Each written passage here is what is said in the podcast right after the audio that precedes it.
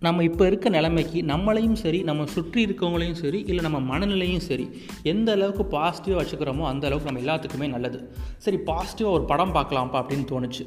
Two thousand சிக்ஸ்டீனில் ஜகோபென்டே ஸ்வர்கராஜ்யம்னு ஒரு மலையாள படம். நல்ல டாக் இருக்குது அப்படின்னு சொன்னாங்க. சரி பாசிட்டிவாக இருக்குன்னு சொன்னதுனால நம்ம போய் பார்ப்போம்னு பார்த்தேன். உண்மையிலேயே ஒரு பாசிட்டிவ் ரிலீஃப் எனக்கு கொடுத்துச்சு.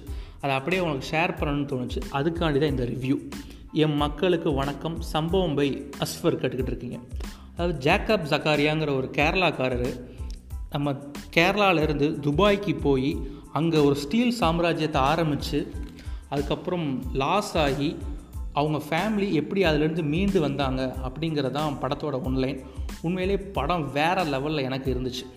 அதாவது அப்பாவா ரஞ்சி பணிக்கர் பண்ணியிருக்காரு. அவர் நீங்கள் இதில் பார்த்துருப்பீங்க. பிரேமமில் ஒரு சீனில் தான் வருவார். நிவின் பாலிக்கு அப்பா வருவார் இல்லையா? அவர் தான் நம்ம அம்மாவாக வந்து லக்ஷ்மி ராமகிருஷ்ணன் மேம் பண்ணியிருக்காங்க. எனக்கு அந்த வீடியோ தான் ஞாபகத்துக்கு வந்துச்சு. நம்ம வனிதாக்காவும் அவங்களும் சண்டை போட்டாங்களே. சரி அதெல்லாம் விடுங்க. பட் ஆனால் இதில் ஒரு சூப்பர் கேரக்டர் அவங்க.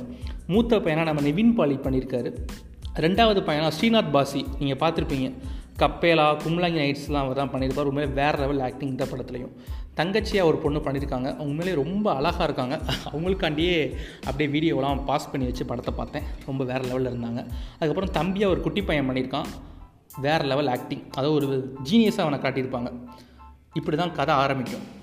அதாவது ஒரு லேசியான பையனாக நிவின் பால் இருப்பார். அதாவது அவங்க அப்பாவோட ஷேடோவிலேயே வாழ்ந்துக்கிட்டு இருப்பார். ஃபஸ்ட் ஆஃபில் பாதி வரைக்கும் ஏன்னா அவங்க அப்பாவோட கேரக்டர் வந்து வேறு லெவலில் இருக்கும் ரஞ்சி பணிக்கர். அதாவது ஒரு மோட்டிவேஷ்னலான ஒரு எந்தூசியஸான ஒரு அப்பா நம்ம பார்த்துருக்கே மாட்டோம். நம்மளேருந்து நம்மளோட அப்பா இப்படி வேறு லெவலில் இருக்காரு அப்படின்னு நமக்கே தோணும். ஒரு இவ்வளோ மோட்டிவேஷனாக இருக்காரு அப்படின்னு சொல்லிட்டு. அப்படி தான் அவரோட கேரக்டர் டிசைன் பண்ணியிருப்பாங்க. அம்மாவும் சரி.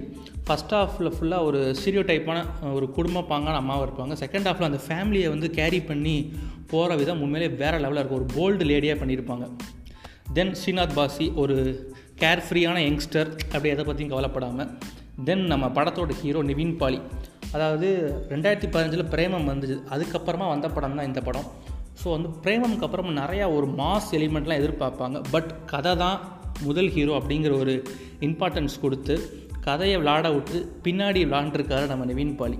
அது ஃபஸ்ட் ஹாஃபில் ஃபுல்லாக அவங்க அப்பாவோட அந்த இதுதான் அப்படியே ஆக்கிரமிச்சிருக்கும். செகண்ட் ஹாஃபில் தான் அவரோட கேரக்டர் அப்படியே கொஞ்சம் கொஞ்சமாக ட்ரான்ஸ்ஃபர் ஆகி வேறு லெவலில் ஒரு மெச்சூரான ஒரு யங்ஸ்டரை பார்க்க முடியும். ஹீரோயினாக ரெபா சான் பண்ணியிருக்காங்க. ஒரு ரெண்டு சீனில் தான் வராங்க. அதுக்கப்புறம் எங்கே போகிறாங்கன்னே தெரியல.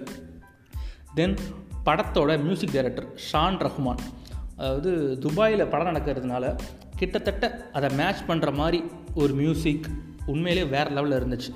தென் படத்தோட சினிமோட்டோகிராஃபர் ஜோமன்டி ஜான் அதாவது துபாயில் என்ன காமிப்பாங்க? நமக்கு ஒரு பாலைவனத்தை காமிப்பாங்க. இல்லைனா நம்ம என்ஆர்ஐஃப்னு ஃப்ரெண்டு துபாயிலேருந்து ஃபோன் பண்ணுற மாதிரி காமிப்பாங்க. பட் இங்கே வந்து படம் ஃபுல்லாக துபாயில் நடக்கிறதுனால நம்மளை துபாய்க்கே ஒரு கூட்டு போயிட்டாருன்னே சொல்லலாம். அந்த லெவலுக்கு இருந்துச்சு. Then captain of the movie Vineeth Sreenivasan அவருக்கும் நிவின் பாலிக்கும் ஹீரோ ஹீரோயினோட இவருக்கும் உங்களோட கெமிஸ்ட்ரி வேறு லெவலில் செட் ஆகுது அப்படின்னு தான் எனக்கு தோணுச்சு. அதாவது ஒரு ட்ரூ ஸ்டோரி எடுத்திருக்காங்க.